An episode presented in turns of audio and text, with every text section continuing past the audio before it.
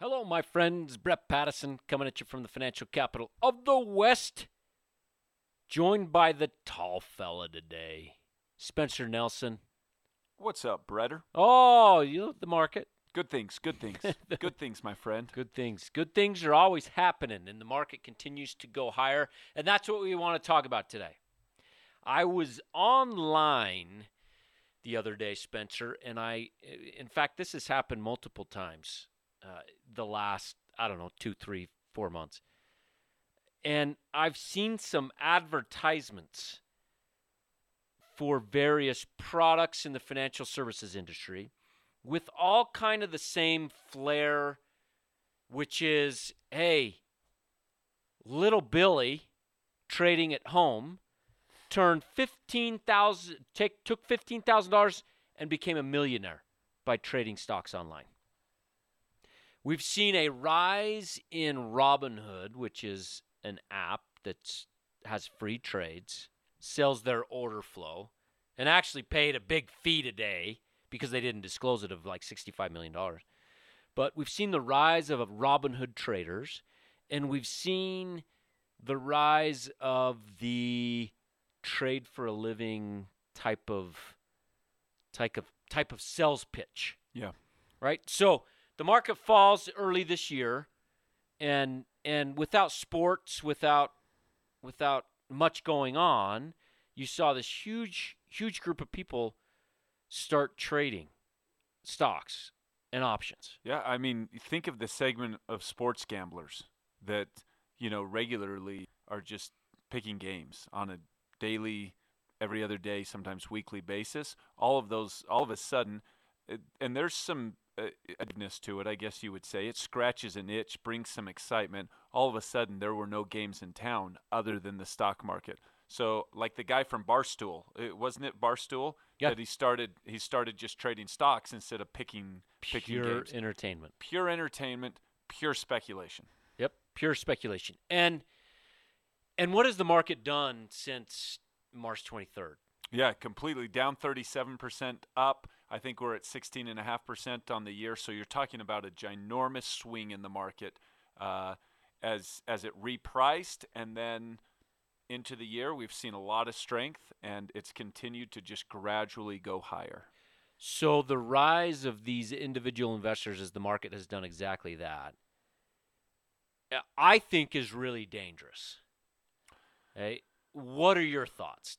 Yeah, well, eh, it just adds. I mean, it, in that situation, I talk to a lot of people uh, in in some of the circles, whether it be basketball or ecclesiastical, I'm interacting with a lot of teenagers and and young adults. Let's say 15 to 25, mm-hmm. and uh, and there is a, a euphoria at times with this money of that you can make money really quick and really easy, and and you've seen that occur uh, over the last six months, where people have bought something, they have very little idea of what it is. Uh, te- it, it, I guess a good poster child is Tesla. Honestly, they they do know what Tesla does, but they don't necessarily understand it. They have no idea what the value of Tesla. They they say, oh, it's worth two hundred dollars a share, but they don't know big picture what that means.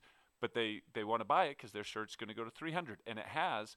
So they're like, this is great, and they're rewarded for it quickly very quickly. So when I taught investors for 10 years at TD Ameritrade how to manage their own money, the wor- the I'd always say the worst thing that can happen, especially in the options world, is for a client to make an options trade and make 100% immediately.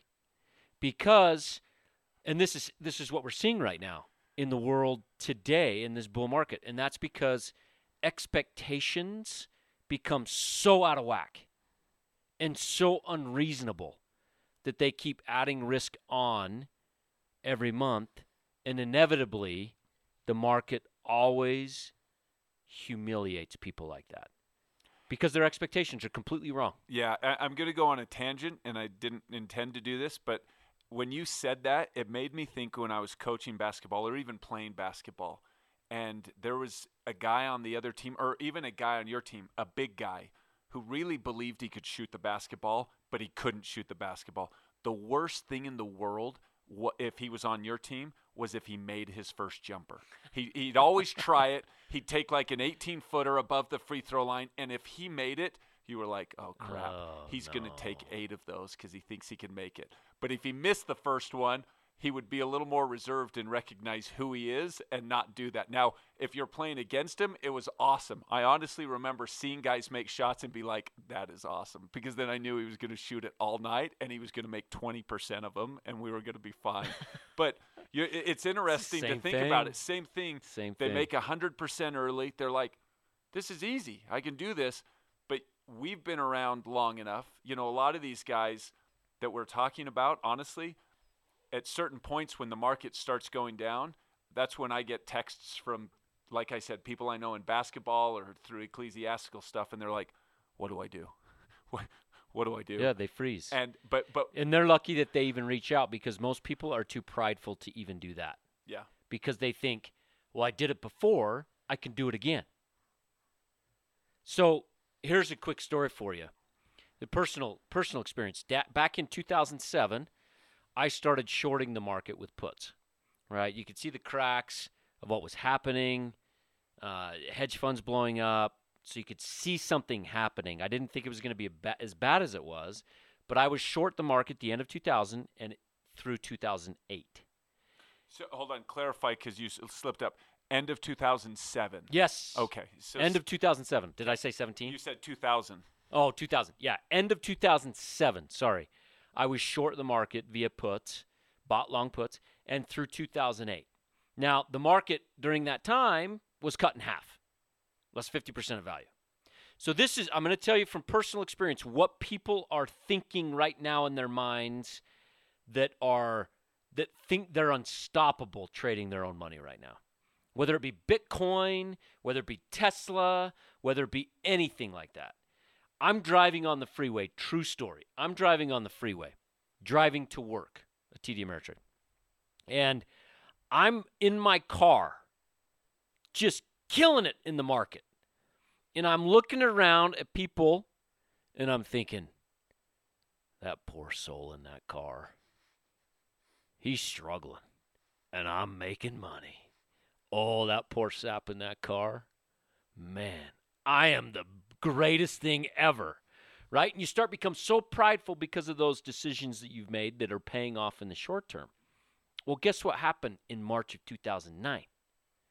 The market reversed and that's when it hit its bottom. Me being too prideful, making decent returns, really good returns in late 7 08, I thought, no, I know what's going to happen. The market can't go up, it's going to continue to go down. And I lost about 30% of my profits at the beginning of 2009 because I was too prideful and I had such great such great victories in 07 and, and 08. This is what's going to happen because the market, I'm telling you, if this is you at home, be so careful because the market, it's often referred to as the great humiliator, will humiliate you. And the uh, go ahead. Well, I, and I was just going to say, Brett, I think it's important to preface. It's not like you're calling for some big correction or crash or No, I like have no that. idea what's yeah, going to happen. we we have no idea what's going to happen in the short run. But I think what we're talking about more than even the market movements is just the mentality of the Robinhood trader. And we use Robinhood as the name, but there are so many platforms out there of people that have participated in in what's been a bull market since March and all of a sudden think, "Hey, I can't lose." And when you get to that point, you find a way you start to make poor decisions and you find a way to lose. And you know, it's funny. My dad always says, you know, he's in re- he was a, a real estate appraiser when I was a kid, and uh, he always says when you're talking to people in real estate, make sure they've been through something before. And and you're talking about, you know, now coronavirus was definitely something, but it Oof. snapped back.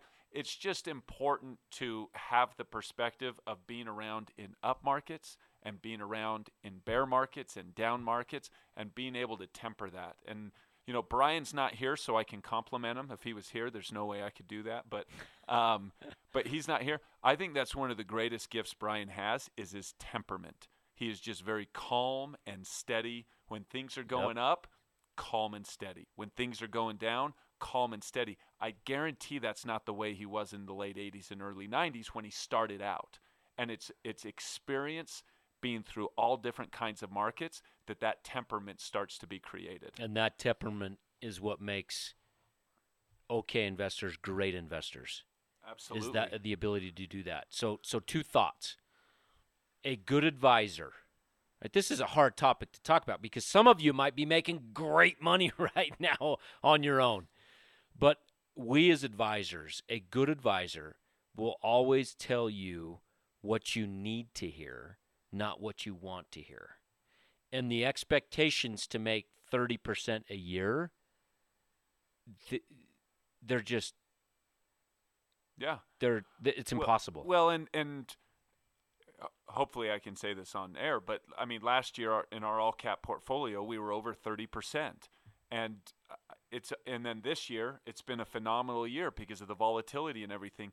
I just have to remind clients when I'm talking to them, especially the ones that have been with us for a year or two, hey, it's not going to be you're not going to get 30% a year that's not always going to happen and being able to set realistic expectations i think is a really important thing the market will not go up 30% every year you have to be used to it it will be down some years and then it'll be up 4% some years but the last 2 years have really been amazing years so don't get caught up. I talked to a friend the other day. His nephew was trading his own stocks and was having a phenomenal year, taking, I'm sure, way too much risk, but was having a great year. He was thinking about giving his nephew some of his money to invest when this is the first time he's ever invested, right? awesome. don't don't uh, just be careful folks. Don't fall for the turn 15000 into a million in 3 months. Don't fall for that advertising. Don't fall for those stories. The the second point i wanted to make as we end things is the best thing that you can do is our process. Buy great companies with great management with a competitive advantage at good prices and be consistent over time that's the key to creating wealth Absolutely. And and and with that, it's funny lately uh, as you've seen DoorDash or you've seen Airbnb or you've seen stocks just blow it's up. insane Yeah, you you have to be comfortable not chasing things, um, because it, it's hard. That's part of the the temperament is. If someone else is making a whole bunch of money on some speculative play, you have to be okay to say, "Oh, good for them." That's not the game we play. That's just not that's that's not our arena, and and and really stick to what we know and not start chasing stuff. You know, it's funny.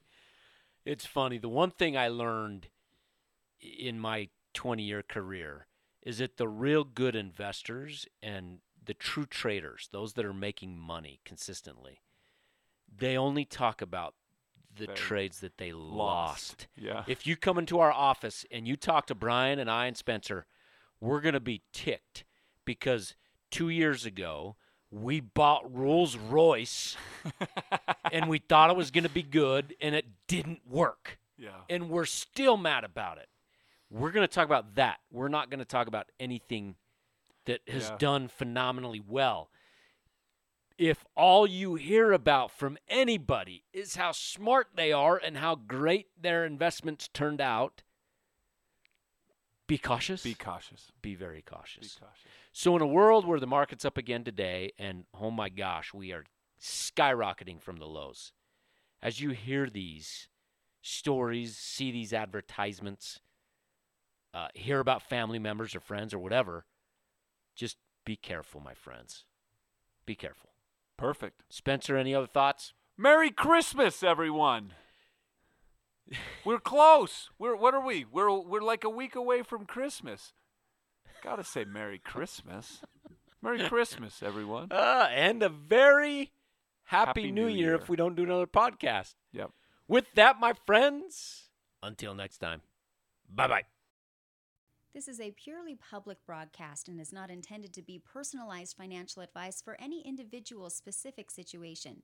Each individual's financial situation is unique, and the topics discussed on this broadcast should not be relied upon and or considered as personalized advice. Specific financial securities discussed are not intended to address any listener's particular financial situation and should not be considered recommendations. This is for educational purposes only. For more information, please contact Iron Gate Global Advisors at info at igga.com or by calling 888 591 0334.